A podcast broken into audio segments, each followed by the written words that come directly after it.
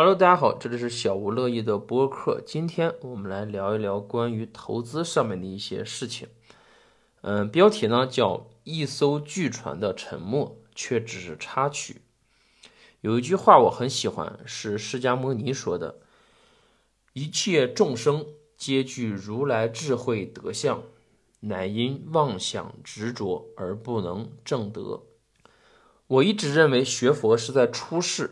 通过对佛家智慧的理解，让自己暂时脱离肉身与当下，用全局的视角俯察人生、俯察众生，从而获得一种不识庐山真面目，只缘身在此山中的顿悟，拨开人生迷雾，从而看破眼前的妄想执着。有数据说，人眼的像素能达到几个亿，这是目前任何单反相机都无法实现的。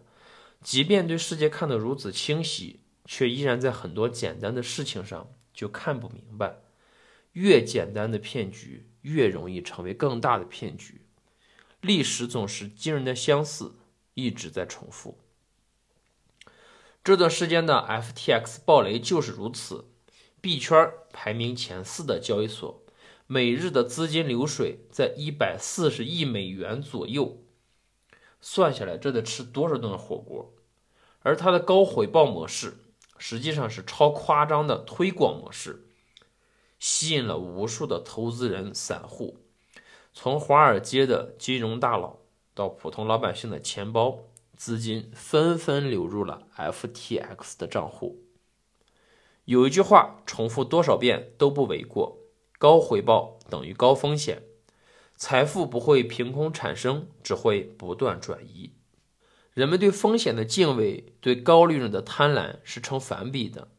总在幻想着百倍收入的同时，还不影响到本金。当然，如果这里面流水不高，一块钱变成两块钱，百分之百的收益很容易做到。甚至十块钱成为一百块钱也并不难。但难的就是。当几百万人都幻想着自己的一万变成一百万的时候，对于整个大盘来讲是绝对无法满足的欲望黑洞，所以最终结局就是这么通俗无聊，不断重复。作为庄家，含着眼泪帮散户完成了高收益、低风险的暴富美梦。但只要是梦，就有醒的一天；是泡沫，总有破碎的一天；是大饼，也总有吃完的一天。当无数的人等着梦想兑现的时候，骗局就撑不下去了。那层遮羞布被揭开，那层窗户纸被捅破。那阳光明媚的日子，不是黎明，是黄昏，是落日最后的余晖。至暗时刻来临，正当所有人手足无措的慌张的时候，黑暗中突然出现了一座冰山。大家惊讶地发现，原来他们在的是一艘巨船。当他们看到远处高高在上的船长，满脸愁容，同样不知所措，因为他的远航梦想里并没有这座冰山，也不应该出现这座冰山。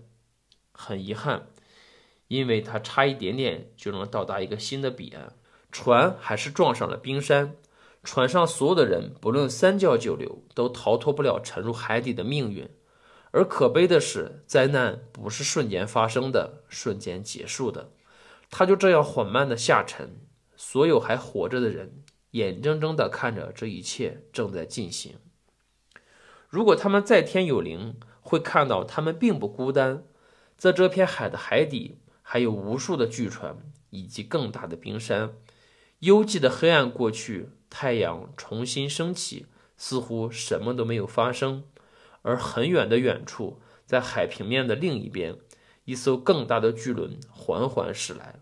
那艘船上的人穿得更艳丽，脸上的笑容更灿烂。我也曾上过无数的沉船，也万幸死里逃生。我认识到自己不是最聪明的人，我看不懂上下起伏的红绿线，也踢不懂期货杠杆的四两拨千斤。更不愿意投入巨大的精力和勤奋去补足这一块儿，所以我确认自己不在暴富的行列。我应该庆幸，我既没有暴富，也没有暴穷。我现在接受的方式就是慢慢变富，不管他人是宴宾客还是起高楼，我就在我的十五平米的书房，这就是我的世界。我在这里能看到更大的世界，挺好的，挺好的。Bitcoin。is the only 晚安，我是小吴，拜拜。